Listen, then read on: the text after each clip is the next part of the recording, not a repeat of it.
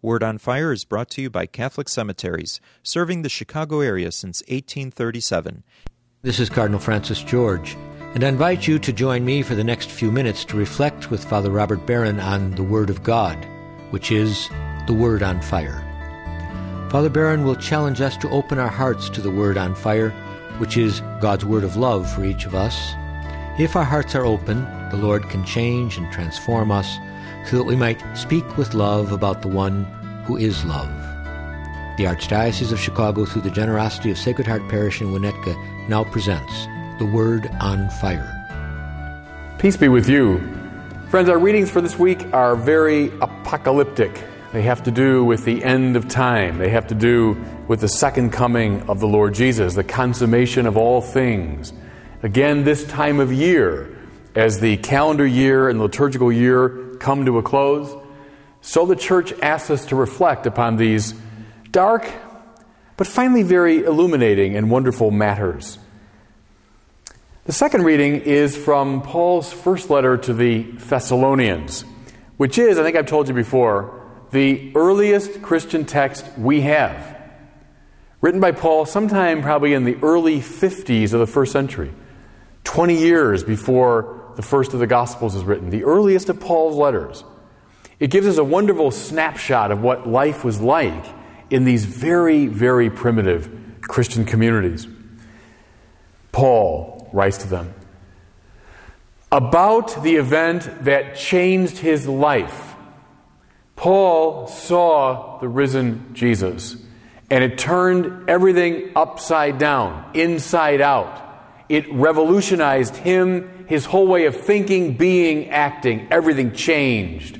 And now he's writing to these Thessalonians about the faith, about life, about Christian thought in light of the resurrection. Here's what he said For if we believe that Jesus died and rose, so too will God, through Jesus, bring with him those who have fallen asleep. For the Lord himself, with a word of command, with the voice of an archangel, will come down from heaven, and the dead in Christ will rise first. He's talking about what stands at the heart of the Christian faith. In Jesus Christ, risen from the dead, we hope to rise from the dead. In Jesus Christ, raised to a new pitch of existence, Jesus living now in the very realm of the Father, we who cling to Him, we who have been baptized into Him, hope for a similar consummation. In light of that, everything changes. The things of this world fall into relative insignificance. My whole life is rearranged, rethought in light of this great claim that in Christ I will rise, in Christ you will rise. Paul uses lots of apocalyptic language to describe this consummation. He speaks of being caught up with the Lord in the air. Now, this very day, this very time, people are fascinated by this. They talk about the theology of the rapture, people being caught up literally into the air with the Lord. Well, friends, don't literalize the language here of Paul. It's, in some ways, standard apocalyptic language that he's borrowing from the tradition. You know, what's the, if we literalize that language, so we're going to meet Jesus at 35,000 feet, I mean, why would that be religiously important? The point is, it's the translation, the transformation of our lives into a higher pitch. That's what Paul's talking about. And that does remain, even today, at the center of the faith. Now, here's the thing Paul was so overwhelmed by the experience of seeing Jesus alive again that he thought this consummation would happen right away. Paul was convinced that he was living in the end times, that very soon Jesus Christ would come back and take with him all those who were baptized into him. In some ways, it's witness to how powerfully objective and real the experience of the resurrection was for Paul. Well, his whole world was changed. And so he felt this world's coming to an end very soon. Well, of course, it didn't. We're now 2,000 years after Paul. And we're still waiting with this same hope, though. Don't we say in the liturgy, we wait in joyful hope for the coming of our Savior, Jesus Christ? We're in the same position. Paul thought it was going to happen right away. Well, we, who knows? We don't know. A year from now, 10 years, 5,000 years, who knows? But the hope remains the same. Now, fast forward from this second letter, Paul writes to the Thessalonians, now to the Gospel, the Gospel of Matthew, written maybe 30 years later. The Christian communities, shaped by Paul and shaped by his faith, they've been waiting, watching wondering, when will the Lord come back? In some ways, they're like us, maybe a bit impatient, living in these in between times. Well, this community remembered a parable that Jesus told. At the very end of his life, just before the Passion. It's a parable of a bride, a bridegroom, and those who are waiting in attendance. Listen.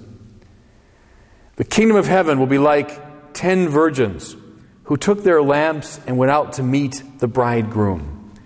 Well, now, this image is borrowed from the practices and customs of Jesus' time. The focus of an Israelite wedding was not on the bride, the way our focus is. The focus was on the bridegroom. Here was the custom night would fall, and the bridegroom, dressed to the nines, would leave his own home or leave his parents' home. He would cross the town, cross the village, and he'd come to the home of his betrothed. And then he would accompany her back across the town, across the village, to his place. And that's where the wedding and the celebration would take place. Now, in the meantime, the guests would gather, and they would accompany the bridegroom on this journey to and fro. And especially the attendants the bridesmaids, we would say, the best man and his attendants and so on, they would wait, and with lamps, they would accompany the bridegroom on this little journey. So that's the image now that Jesus plays with. The kingdom of heaven will be like ten virgins, ten bridesmaids, who took their lamps and went out to meet the bridegroom. Now, mind you, it's nighttime in an Israelite village, first century. It's very dark. We take for granted electrical lighting so that nighttime doesn't really pose that many uh, problems for us.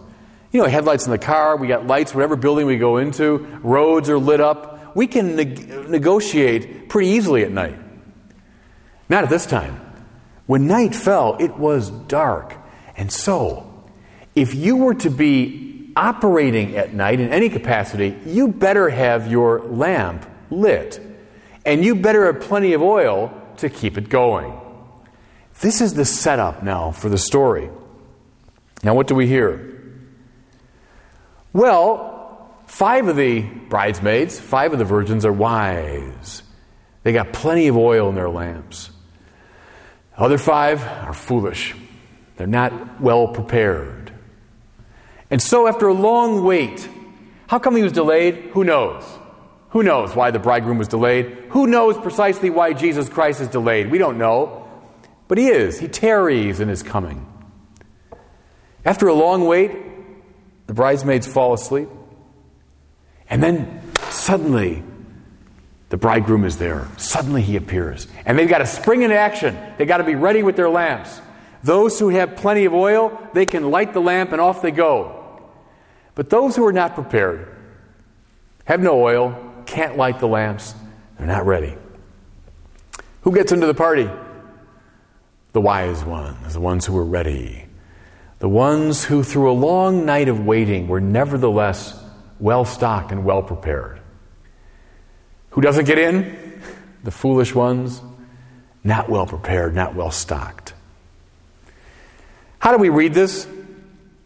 Well, like these bridesmaids, all of us Christians wait in the in between time. We know the bridegroom is coming. Christ is the bridegroom, we, the church, are the bride. We know that he's come to consummate this relationship with us. But we're waiting in joyful hope. How do we wait? Clear implication is some wisely and some foolishly. Some have their lamps stocked with oil, others don't. What does the oil stand for? It stands for that divine life that was given to us in baptism and that we are meant to keep alive as we wait. More precisely, stands for prayer, sacraments, study, the Eucharist, good works, a life of love, the corporal and spiritual works of mercy. All those ways that the life of Jesus remains vibrant in us. That's the well stocked lamp. Who are the wise waiters? Those who practice these things. Those who keep, as the rite of baptism has it, the light of faith burning brightly. Who are the foolish ones? Those of us who allow that life to ebb and to die. How often do you pray? Every day? How long? Morning, evening, noon? Are you a faithful attender of the liturgy? Pray. Pray every day. Pray in a focused way. Pray in a conscious way. That's one of the ways that we keep this oil stocked. How about the sacraments? Those listening to me now, on the radio or through the computer? Do you attend the sacraments regularly? Eucharist on a regular basis? Confession, reconciliation. I think one of the great sadnesses after the Vatican Council is that in some ways that sacrament has fallen into desuetude. Do you practice it? Prayer, sacraments, study. Do you study your faith? Do you read seriously? Do you have a book of theology on your nightstand? How seriously do you take the faith? seeking to understand it. That's a way to keep the lamp going. Good works, the corporal and spiritual works of mercy, the life of love. Do you love every day? That is to say, in a very concrete way, do you will the good of the other and do something about it? I've told you before that Dorothy Day said everything a baptized person does should be directly or indirectly related to the corporal and spiritual works of mercy. Do you do them? That's a way of keeping the oil well stocked in the lamp. Can the divine life go out? Yeah, it can. That's a dreadful truth, but, brothers and sisters, that's a truth. The divine life can go out in us if we don't attend to it. And will we be ready when the Master comes, when the bridegroom comes?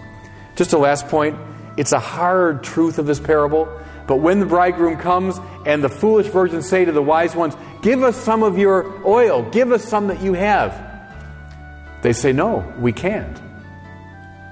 Is that an act of unkindness? Not really. Read at the symbolic level, it's just stating the facts. If you spent your entire life not cultivating these things, you can't reasonably expect someone at the last minute to give you the fruits of their cultivation. They just can't. We're waiting for the bridegroom, we're waiting for the master through a long night. How do we wait? Foolishly or wisely? That's the power and the point of this parable. And God bless you. I hope that you were moved today by the Word on Fire. I pray that together we might become a people on fire with love for God and neighbor here in Chicago and wherever these words are heard. Until we join Father Barron again next week, I'm Cardinal Francis George. God bless you. Most interment arrangements at the 42 Archdiocese of Chicago cemeteries are made through a pre need plan. Your thoughtful planning today is economically prudent and contributes to peace of mind for you and your loved ones. Catholic Cemeteries counselors are available at your convenience. For more information, call 708 449 6100. Catholic Cemeteries, serving the Catholic community since 1837.